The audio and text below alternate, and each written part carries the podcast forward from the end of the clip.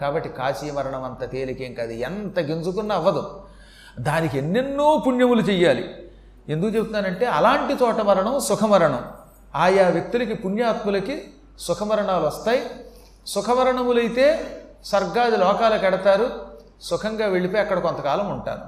ఈ పుణ్యం చేసిన వాళ్ళు స్వర్గం వంటి లోకాలలో సుఖాలు అనుభవించాక మళ్ళీ వీళ్ళకు కూడా పుణ్యం కొంచెం శేషం అట్టే పెడతారు. దానికి కర్మశేషము అని పేరు. పాపాత్ములైతే నరకంలో శిక్షలు అనుభవిస్తారు. కొంత కర్మశేషం అట్టే పెడతారు. అది పాప కర్మశేషం. అదే పుణ్యాత్ములైతే ఉత్తమ లోకాలు కడతారు సుఖాలు అనుభవిస్తారు. వాళ్ళకు కూడా కొంచెం పుణ్యం అట్టే పెడతారు. ఇది పుణ్యకర్మశేషం అంటే మినిమం బ్యాలెన్స్. బ్యాంక్ అకౌంట్లో మినిమం బ్యాలెన్స్ పెట్టారు కదా ఇప్పుడు వెయ్యో రెండు వేలు పెట్టారు. అలాగే భగవంతుడు కూడా ఏం చేస్తాడనమాట వీడి పుణ్యం కానీ పాపం కానీ కొంత అట్టే పెడతాడు. అవి ఉంటేనే పుడతాడు లేదా పుట్టడు వాడు. అందుకని పుట్టడానికి కర్మశేషాన్ని అట్టే పెడతాడు. దీనికి వాసన అని కూడా పేరు. ఈ వాసన వల్ల వాడు మళ్ళీ భూలోకంలో జన్మిస్తాడు. ఇప్పుడు పాపాత్ములు ఈ పాపాలకు తగిన జన్మలెత్తుతారు. పుణ్యాత్ములు పుణ్యములకు తగిన జన్మలెత్తుతారు. ఈ జన్మెత్తే ముందు ఎలా పుడతాడో చెప్పాడు ఆయన.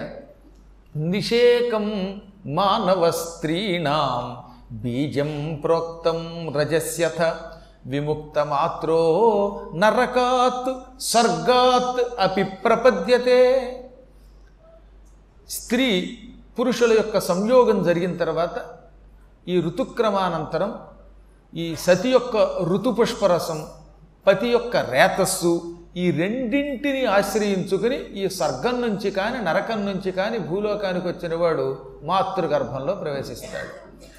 ఆ ప్రవేశించేటప్పుడు బీజద్వయం పిత అన్నాడు. రెండు బీజములు ఉంటాయి అందులో. అది ఒకటేమో తల్లి యొక్క ఋతుపుష్పరసం రెండవది తండ్రి యొక్క రేతస్సు. దీంతో అందులో ప్రవేశిస్తాడు. క్రమంగా ముందు అందులో ప్రవేశించినటువంటి ఈ రేతస్సు యొక్క కణం ముందు కలలం అవుతుంది ఓ చిన్న బుడగలా ఉంటుంది. క్రమంగా కొంచెం పెద్ద బుడగలా తయారవుతుంది. చిన్న నొరగా తర్వాత బుద్భుదం బుడగా అవుతుంది. క్రమంగా అది పేసిత్వమేవచ మాంసాకారం ధరిస్తుంది. కొబ్బరికాయ బొండం బొండం కింద ఉండగానే లోపల కొబ్బరికాయ క్రమంగా టెంక గట్టిగా అవ్వడం లోపలికి నీళ్ళు వెళ్ళడం గుంజు రావడం ఎలా జరుగుతాయో బొండంలో లోపల ఏం జరుగుతుందో మనకు కనపడదు. అలాగే ఈ జీవుడికి కూడా లోపల ఏం జరుగుతుందో మనకి తెలిసినా తెలియకపోయినా వైద్యులు కనిపెట్టినా కనిపెట్టలేకపోయినా క్రమంగా ఈ మాంసం ముద్దకి ముక్కులు కళ్ళు చెవులు ఈ జననేంద్రియాలు స్త్రీయా పురుషుడా నపుంసకుడా ఇటువంటి ఆకారాలన్నీ క్రమక్రమంగా తయారవుతాయి. స్త్రీ కడుపులో ఒక అగ్ని ఉన్నది. ఆ అగ్నికి జఠరాగ్ని అని పేరు. ఈ జఠరాగ్ని వల్ల ఈ శరీరం క్రమంగా కఠినమవుతుంది. మొదట్లో ఇంత నొరగ తర్వాత బుడగ ఆ తర్వాత మాంసం ముద్ద ఈ వద్ద క్రమంగా అవయవాలు సంతరించుకోగానే శరీరం కొంచెం కఠినత్వం పొందుతుంది. పుట్టే సమయానికి శరీరం పైన చర్మం అది ఏర్పడి క్రమంగా వాడు కొంచెం గట్టి పడతాడు ఎలాగా? ముదిరిన కొబ్బరి బొండల్లో ఉన్న కొబ్బరికాయ చూసారా? ఆ పై పెంకు ఎలా గట్టిపడుతుందో అలా వీడి శరీరము ఈ బుర్ర కూడా గట్టిపడతాయి. పుణ్యాపుణ్యాశ్రయమయీ స్థితి జంతో తథోదరే. పుణ్య అపుణ్య ఆశ్రయి అన్నాడు. నువ్వు పుణ్యం చేసావా లేక అపుణ్యం చేసావా దీన్ని బట్టి ఈ కడుపులో ఉన్నంతకాలం మళ్ళీ ఈ జీవికి సుఖదుఖాలు వస్తాయి. పూర్వం పుణ్యం చేసి కడుపులో ప్రవేశించిన వాడు ఉంటాడే వాడు గర్భంలో ఎక్కువ భాగం సుఖం పొందుతాడు. గర్భదుఖం ఉంటుంది గర్భం ఎంతో కొంత నరకమే కానీ తక్కువ దుఃఖం ఎక్కువ సుఖం పొందుతాడు. ప్రహ్లాదుడు లాంటి వాడు కడుపులో ఉండి కూడా హాయిగా నారదుడి పురాణాల వల్ల. అమెరికాలో ఒక ఆవిడ గర్భవతి సప్తాహం జరిగినంతసేపు రోజు వచ్చి కూర్చుని ఎదురుకుండా వినేది. బంగారం లాంటి గొడుగు పుట్టాడు దానివల్ల ఆవిడికి. నా కళ్ళ ముందే జరిగింది. ఇదిగో మొన్నే మొన్న నాలుగైదు రోజుల క్రితం మెసేజ్ పెట్టాడు. కొడుకు పుట్టాడు. మీరు చెప్పినట్టే విష్ణు సహస్రనామంలో ఉన్న పేరు నన్ను ముందే అడిగెళ్ళండి ఎందుకంటే అక్కడ పేరు ఎప్పుడు కూడా ముందే సెలెక్ట్ చేసుకోవాలి. ఆసుపత్రిలో పుట్టగానే పేరు పెట్టేయాలట. అందుకని వాడికి శ్రీ భావన్ అని పేరు పెట్టాను. విష్ణు సహస్రనామంలో సంభవో భావనో భర్త ఉంది. అందులో భావన. అది ఇంగ్లీష్లో కాబట్టి భావన్. శ్రీతో పెట్టి శ్రీభావన్ అని పేరెట్టమన్నాను కుర్రాడు అసలు పుట్టడంతో నారాయణ అన్నట్టు వాళ్ళమ్మ ఆనందపడిపోయి ఫోన్ చేసిందనమాట ఏది ఆసుపత్రి నుంచే. మా అబ్బాయి చాలా చిత్రంగా ఉందండి గురువుగారు అంటే మరి చిత్రంగా ఉండదా? ఆ ఇంట్లో ఉండి భాగవతం చెప్పాను. భాగవతం ఏడు రోజులు ఆ అమ్మాయి అలాగే కూర్చుని నిద్రపోకుండా విందండోయ్ ఇంకా హిరణ్యకశిపుడి భార్య లీలావతి కాసేపు నిద్రపోయింది. ఈ అమ్మాయి నిద్రపోకుండా ఉంది మరి. అందుకే అమ్మాయి పేరు దివ్య. దివ్యం లాంటి కొడుకు పుట్టాడు. కాబట్టి తల్లులు గర్భవతులుగా ఉన్నప్పుడు పురాణాలు వినాలి. కనీసం యూట్యూబ్లో ఉన్నాయి ఇప్పుడు సంపూర్ణ భాగవతం సంపూర్ణ హనుమద్వైభం భారతం అన్నీ యూట్యూబ్లో ఉంటాయి. అవి వినాలి. అవి వింటే మంచి పిల్లలు పుడతారు. సీరియల్స్ చూసారనుకోండి ఇంకేముంది? నక్సలైట్లు గోండాలు పుడతారు. పాకిస్తాన్ టెర్రరిస్టులు ఒసామా బిన్ లాడన్లు పుట్టాలనుకుంటే అవి వినాలి. ఆ దరిద్రపు సీరియల్స్ చూడాలి. ఎందుకు వచ్చింది సిరి సీరియల్స్ అవి? వాటి వల్ల ఏమీ ఉపయోగం లేదు. చక్కని మంచి సీరియల్స్ ఉండేవి పూర్వం. మంచి సినిమాలు ఉండేవి. పోని కొంతలో కొంత ఏ గుణసుందరి కథో చూడండి. ఎంత అపూర్వమైనవి ఉండేవి భగవంతుడు దర్శనమిస్తాడు అందులోకి వెడితే మనకి. ఆ పతివ్రతామతులుడు ఏదో సతీ సుమతి లాంటి సినిమాయో ఇటువంటివి చూస్తే సత్సంతానం కలుగుతుంది. పురాణాలు వింటే సత్సంతానం కలుగుతుంది. నిరంతర నారాయణ స్మరణో లేక శివనామ స్మరణో చేస్తే మంచి పిల్లలు పుడతారు. ఈ విధంగా పుణ్యాపుణ్యాలను బట్టి గర్భంలో పిల్లవాడు కూడా సుఖ దుఃఖాలు పొందుతాడు. కొంతమంది పాపాత్ములు మళ్ళీ తల్లి కడుపులో ప్రవేశించాక ఎన్ని యాతనలు పొందుతారోట? అప్పుడు గర్భం కూడా నరకమే. అమ్మ బాబు వాడు ఏడుస్తట ఎందుకు ఈ కడుపులో ప్రవేశించాను? ఓరి దేవుడా పూర్వజన్మలో మహాపాపాలు చేశాను తల్లి కడుపులో ప్రవేశించాను అని ఒక్కొక్కడు పుణ్యం చేశాను కానీ చెయ్యవలసినంత పుణ్యం చేయలేదు అందుకే తల్లి కడుపులో ప్రవేశించానని ఒకడు అనుకుంటాడు. ఈ కడుపులో ఉన్నంతసేపు వీడికి పూర్వజన్మ రహస్యం అంతా గుర్తుంటుంది. పుట్టాక ఇకమైన ఒళ్ళు దగ్గర పెట్టుకుందాం అనుకుంటాట. ఇంక నేను పుడతాను. పుట్టిన తర్వాత పూర్వజన్మలో చేసినట్టుగా పాపాలు చేయను. మంచి పుణ్యకార్యాలు చేస్తాను. జాగ్రత్తగా ఉంటాను. దేవత నింద చెయ్యను. సత్కార్యాలు చేస్తాను. నాకు పునర్జన్మ లేకుండా చేసుకుంటాను అని లోపల ఉన్నంతసేపు కూడా వాడు తపించిపోతాడు. విలపిస్తాడు. కడుపులో ఉన్నప్పుడు అండి అది. మళ్ళీ బయటకు వచ్చాక ఏముండదు? అంతా మర్చిపోతాడు. మాయ మహామాయ. ఒక్కసారి భూమి మీద అలా పడ్డాడా? ఈ గాలి తగిలిందా? అన్నీ మర్చిపోయి హూ యామ్మై అనుకుంటాడు వాడు. ఇంకా అక్కడి నుంచి మొదలవుతున్న వాటి వాడికి. నేను నా ఇల్లు మావి మా ఉద్యోగాలు సద్యోగాలు. ఏమంటే గురుగారు నాకు గవర్నమెంట్ ఉద్యోగం వస్తుందా ప్రైవేట్ ఉద్యోగం వస్తుందా? ఏదో ఒకటి వచ్చి ఏడుస్తుంది కదా. అసలు ముందు ప్రయత్నించకుండా మొత్తం మీద ఈ రకమైన వాటిలో పడిపోతాడు వాడు. అజ్ఞానంలో పడిపోతాడు. ఈ కడుపులో ఉన్నప్పుడు శిశువుకి క్రమంగా ఆహారం తీసుకోకపోతే పెరగడు కదా. ఆహారం తీసుకోవడానికి ఒక రంధ్రం వస్తుందిట. అదేమిటంటే నాడీ చాప్యాయనీ నామ నాభ్యాం తస్య నిబధ్యతే. వాడి బొడ్డులో నుంచి సన్నని పొడుగైన ఒక తేగ వస్తుంది. ఈ బొడ్డు అంటారు పుట్టాక దాన్ని కోసేస్తారు చూసారుగా మీరు? ఆ బొడ్డుకి ఆప్యాయని నాడి అని పేరు. ఆప్యాయని నాడి.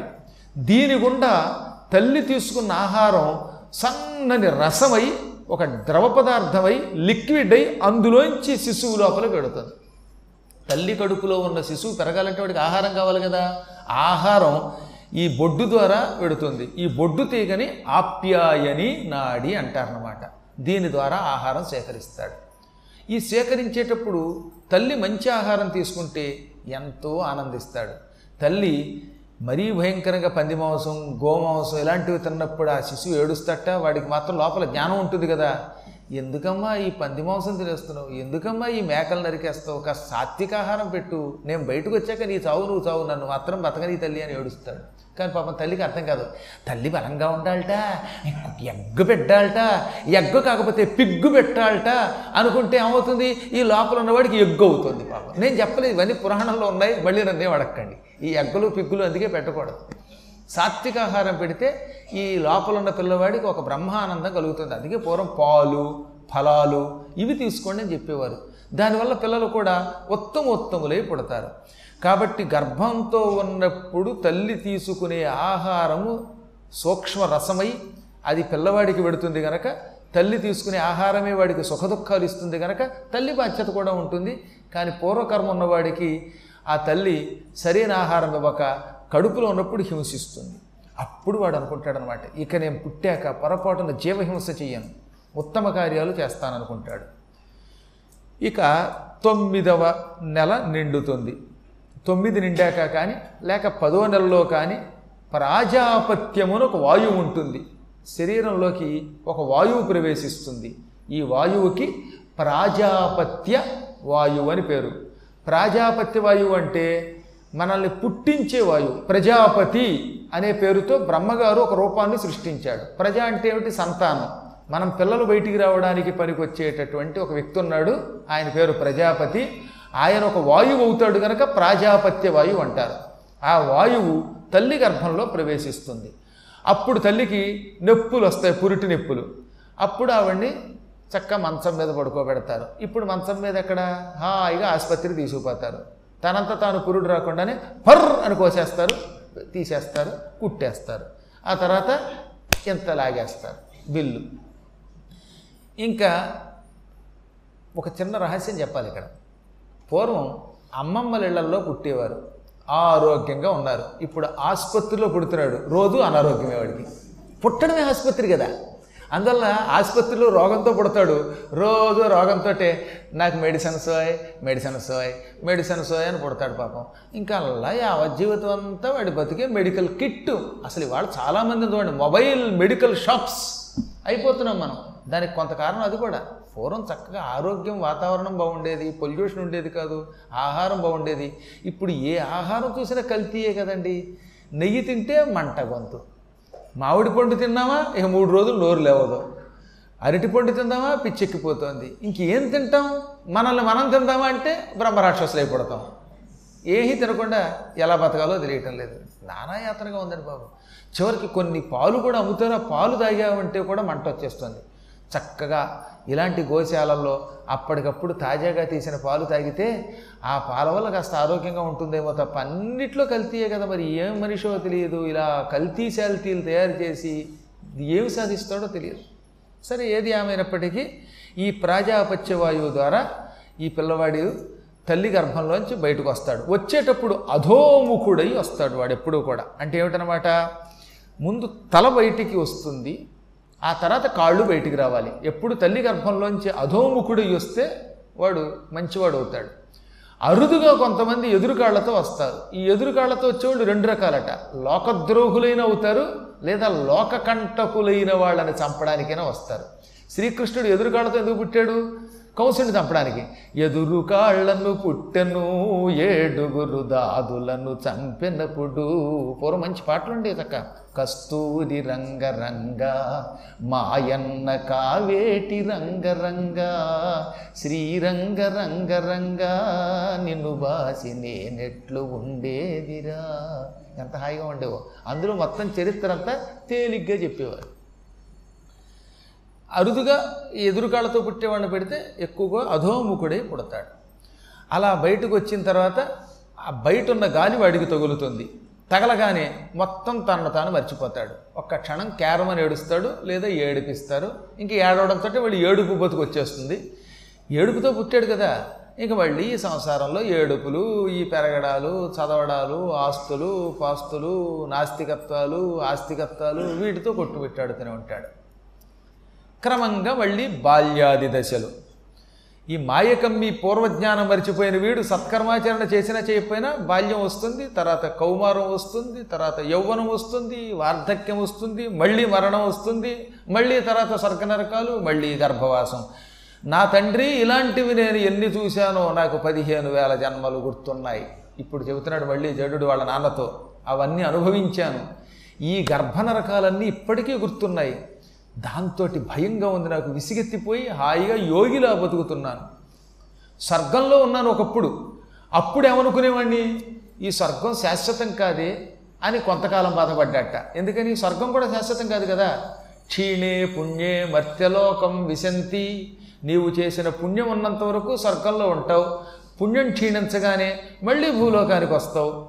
కాబట్టి స్వర్గము శాశ్వతం కాదు. నరకము ఎలాగో దుఃఖ బాధ అది శాశ్వతం కాదు. ఇప్పటికి జీవుడికి ఏముంది సుఖం? స్వర్గం శాశ్వతం కాదని బాధ. నరకం నుంచి ఎప్పుడు బయటపడతామా అని బాధ. పడిన తర్వాత ఎలా పుడతామా అని బాధ.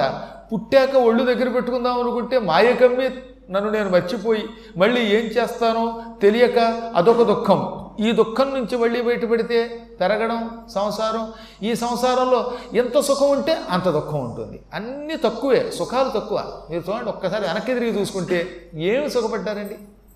నేను కష్టపడి సంపాదించానంటే ఆ సంపాదించడానికి నువ్వు ఎన్ని తిరిగావు? ఎంత బాధపడ్డావు? ఓ నిద్రపోయావా? కుటుంబం కోసం నేను నువ్వు మర్చిపోయి ఒక్క ముక్కలు చెప్పాలంటే అడ్డగాడిదిలో పనిచేసాము మన అందరం కూడా. అంతో ఎంతో. నేను చెప్పలేదు. ఇదంతా మరి వ్యాసుడు చెప్పాడు. మళ్ళీ నన్ను అనుకో ఏమనకండి?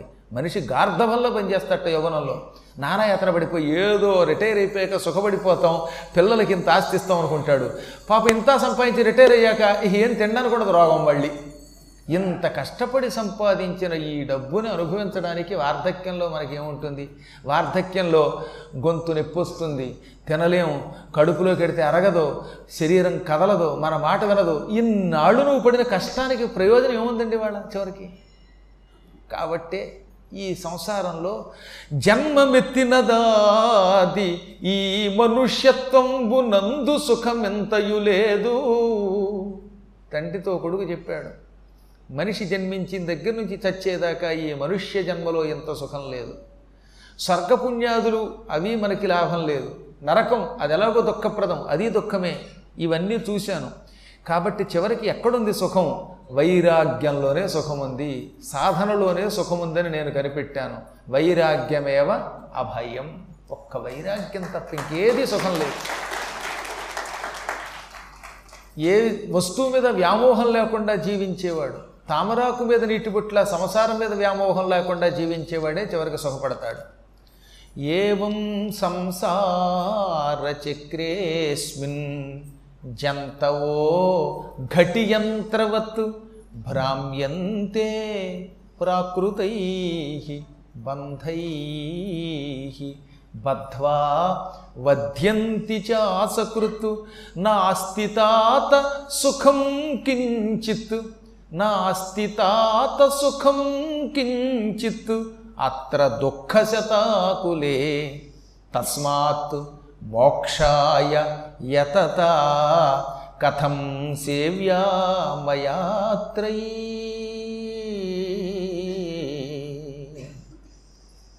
ఇప్పుడు నీకు చిట్ట చివరి రహస్యం చెబుతున్నాను. ఈ సంసార చక్రంలో సంసారం చక్రం చక్రం తిరుగుతూ ఉంటుంది కదా. కింద నుంచి పైకి పైనుంచి కిందకి. పైనుంచి కిందకి కింద నుంచి పైకి. పైనున్నది కిందకి కింద నుంచి పైకి వస్తూనే ఉంటుంది. అలాగే ఈ సంసార చక్రంలో ప్రవేశిస్తూ ఉంటారు జంతువులు. ఓ యంత్రం గట్టి యంత్రం తిప్పినట్టుగా. పూర్వం ఏం చేసేవారంటే నీళ్ళు తోడడానికి ఒక చక్రంతో నీళ్ళు తోడేవారు. అప్పుడు ఆ చక్రం గిర్రు తిరుగుతూనే ఉంటుంది పైకి కిందకి. అలాగే పుడతాడు పెరుగుతాడు చస్తాడు పుడతాడు పెరుగుతాడు చస్తాడు మళ్ళీ జన్మెత్తుతాడు మళ్ళీ చస్తాడు. ఈ సంసారంలో అలా తిరుగుతూనే ఉంటాడు. అనేక ప్రాకృత బంధాలు అజ్ఞాన బంధాల్లో పడిపోతాడు. ఒక్కొక్క జన్మలో ఒక్కొక్క బంధం. ఓ జన్మలో ఆడదవుతాడు ఓ జన్మలో మొగాడవుతాడు. అప్పుడేమో పెళ్ళాన్ని పతివ్రతను అనుకుంటాట ఆడ జన్మలో అదే మొగాడైతే ఆహాహా నా భార్య అనుకుంటాడు. లేదా ఇది దరిద్ర పెళ్ళం అనుకుంటాడు. లేదా దరిద్ర పొగుడు అనుకుంటుంది. నపుంసకుడైతే ఏమీ లేకుండా అయిపోయాను అనుకుంటాడు. కుక్కగానో నక్కగానో కోడిగానో ఇంకోటిగానో పుట్టినప్పుడు అదొక విచిత్రం.